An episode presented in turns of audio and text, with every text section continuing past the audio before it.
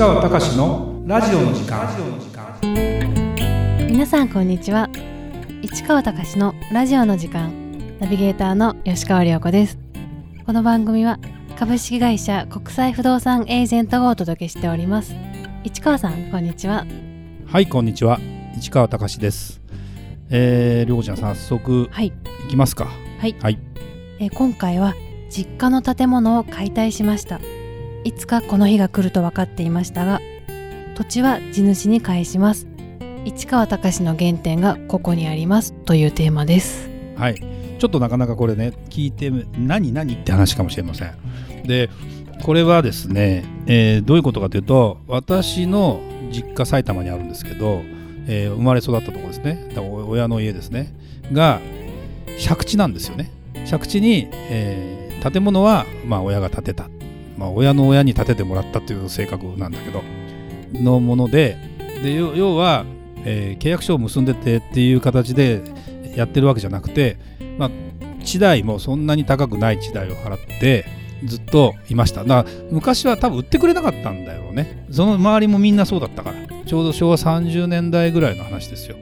で結構みんな借地で建物を建ててと。で今はいろんな関係があってそこ地も買い取った家とか、まあ、買い取ったっていうのも実は相続が発生して親戚だったからあのそこ地があのその人のものになって。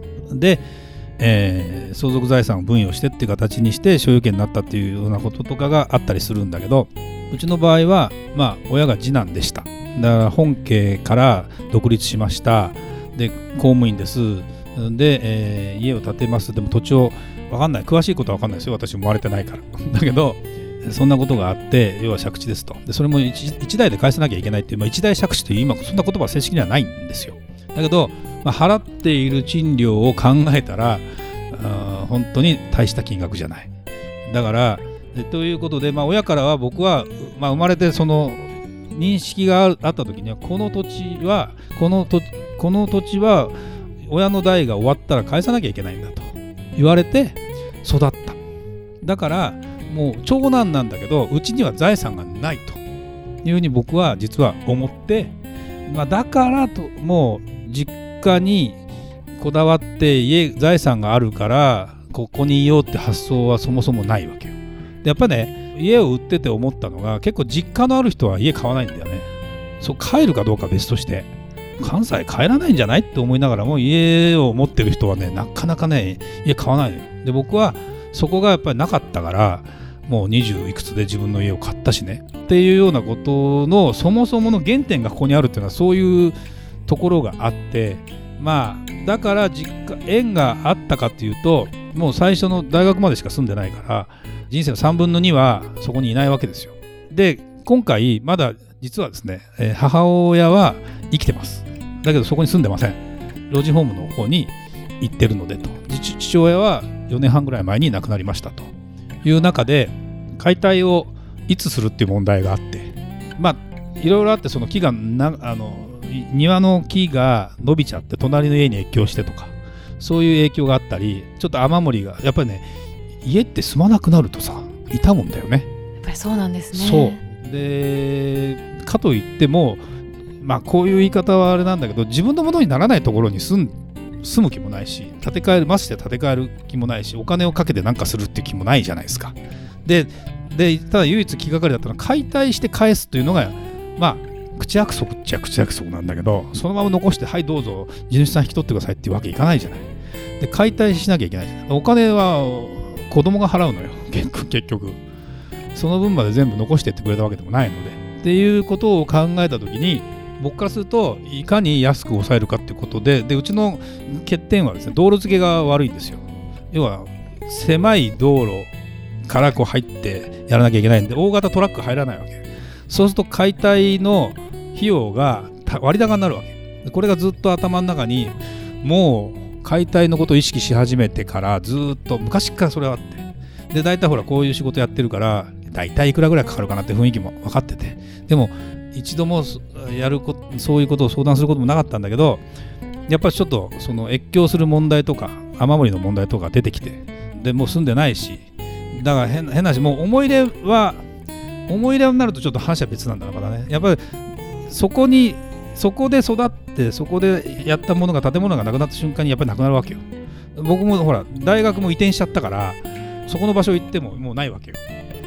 っていうで新しいとこ行っても全然思い出がないからピンとこないから行かないけどなんていうのは寂しいんだけどまあそもそも20代で、まあ、家を出てもう帰らないと。だって自分家じゃないし返さなきゃいけないし。っていうこともあったんでだからまあそういう意味じゃ思い切って東京に出やすかったのかもしれないけどそういう中で今回まだ母親はあの亡くなってはいない。だけどまあそこに戻るかっていうと現実的にはなかなか難しいしまあ元気になったとしたって違うアパートとかだって極論言えばいいしとかいろんなことを考えた時に、まあちょうど解体のタイミングそろそろやんなきゃなと思っていたんですよ。そしたらたまたま目の前の家が同じ地主さんなんだけど俺はそこはもう住んでないわけよ。で地主さんがの建物なの。地主さんが建てて建物ごと貸してるとこだったんだけどずっと住んでない。解体するってたまたま地主さんに挨拶しに行ったら解体しますと。あ？って話になって。ちょっと待てよ。こう解体したらうちの方の動線が良くなるじゃないと。あの車の入り動線が変わるんですよ。そうすると安くできるんじゃないと思ってまあそうか。じゃあちょっとその一緒の会社を紹介してくれと。いうので紹介してもらって見積もり出してもらってまあこのぐらいっていうふうに言われて結局解体することにしましたで、まあ、収録してる時はこれから解体しますなんだけど実際にこれがほあの放送されるところにはほぼほぼ更地になっているだろう。それを見て自分が何を思うかっていうことだけは考えに浸るのかあの分からないけどね。でやっぱりねまあ私の兄弟でいうと姉がいるわけですよ一人ね。で姉がやっぱりねこの難しい問題は何かというと家の中のものを整理整頓したり捨てたりって田舎の人ってしないわけですよ。そのまんま親父が亡くなっちゃいました。母親も、えー、老人ホーム入りまして家の中荷物だらけですよ。これどうすると？いわゆる産業廃棄物的な問題とかにもなるんだけどもまあもう業者さんに処分してくださいと。その分のお金もちゃんと見積もり入れてくださいと。結構な値段なんだけど。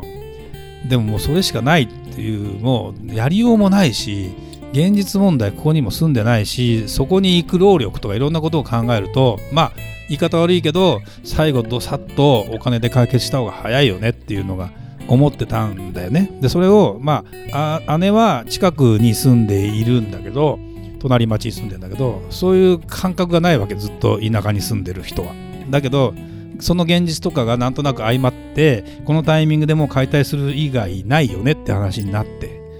でそれでもう話が一気に進んでそういう意味では気持ち的にはものすごくほっとしてる。で地主さんとこ挨拶行って、えーと、すぐなんかする土地じゃないんだけど、まあ、隣の家も同じ状態で貸してるところがあるわけ。お母さんだけいるんだけどやっぱり老人ホーム入っちゃったから誰も住んでない。多分そのうち解体してまあ、土地の価値も道路付けを考えたらそこのが解体されて一緒にまた何か建てた方がいいだろうから当分更地であるんだろうけどそんなようなことなんかをまああれだね経験するとは今日なんでこのテーマを取り上げたかというと自分のルーツっていうのがねあるじゃない。例えばさうちのお客さんとかでお金がある家に生まれてきました。ただ親の事業を引き継いだりします。社長さんです。財産はあるお金もあるけどいろんな意味で背負ってるものがあるわけよ。固定資産税とかも含めてそれはある人はある人の悩みがあるんだなっていうことなんかを僕は本当の意味では分かんない。だってない人の方だから。ない人の苦労を言っちゃえばそれもあるわけよ。何にも譲り受けにくいな譲り受けがない中でっていうただその育った環境っていうのとか親からこの家はなと。でもなんかすごく覚えてるわけ。この家は返すんだというふうに育てられたらさもう自分で稼ぐしかないじゃんっていうのがどうしても頭の中にあって。だからなんだろうね公務員にならなかったリクルートって会社選んだっていうところにも結局通じてる。でそれっていつからなんだろうと思うと三つ子の魂100までっていうけど3歳の時からもう多分そうだったのかもしれないね。すごいですね、うん、でね鈴木さん見ててもね国際結婚します外資に勤めますなんかあるんだよ多分。で今海外に出張行ってます嬉しくてたのねでで不動産のことやってるなんかね多分あんまりそこら辺深く聞いたことないけどそのルーツはいつから来てるんですかっていうと多分小さい時から何らかの形でだってパラダイムパラダイムっていうかその考え方を思いっきり転換することってなかなかないわけよ。でさ特に例えばねじゃあうちの姉とか言うんだけど田舎は田舎に育った田舎のコミュニティがあるその中で、えー、うまくやっていかなきゃいけない、えー、だから自己主張もほどほどにするとかっていう風に育ったりするわけよでも僕はそういう性格じゃなかったから多分田舎にいてその気使ったりやっぱ評判がほら評判を生むし周りのに何かあるとすぐさあのあのあの家はこうだっていうのは耐えられない人だったから多分もうそうなってたんかもしれないね。だから逆に中途半端に財産があったらまあまあそれはそれで売ればいいだけのことなんで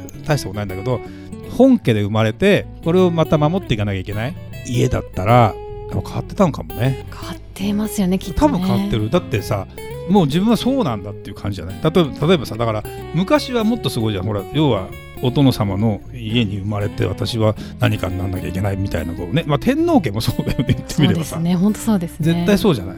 自由に生きたいといろいろ問題起きるしさ。だからでもだからやっぱね立場っていうかね長男で生まれるか次男で生まれるかも全然違うし。でやっぱ今回また思ったんだけど兄弟の上って偉いね。なんか。別に悪気はなく言う。私は下だからあれだけど。それは楽なのよ。下下ってすごく楽な立ち立ち位置なんだけど。だから一番上の長子ってすごく責任感あるんだよね。ないもん俺。そこら辺は。だけど長子に生まれたらまた違ったのかもしれないし。なんだろうね。なんかねすごくね面白いなと。面白いですね。面白い。原点ですね。そうそういうのを今回まあででまた一つ何を思ったかというとその親の親の大切にしてきた例えば親の思い出は子供の思い出じゃないじゃん。違いますね。だから何の愛着もないわけよ。捨てといてよって思うじゃん。でそれが逆に今度自分が今度そういう立ち位置になった時に今のものを子供に残す理由はなくなるじゃん今度。だから生きてるうちにどんどん自分が分かってるうちにどんどん処分処分じゃないけどどんどん軽くなっていくっていうのも大事かなと思ってみたり。だからその子その子で育っていく環境とか立ち位置っていうのは結構影響を受けるね。いい悪いは全然関係ないけどね。でも今回僕の中で特殊な感情なわけですよ。そのなんだろうな。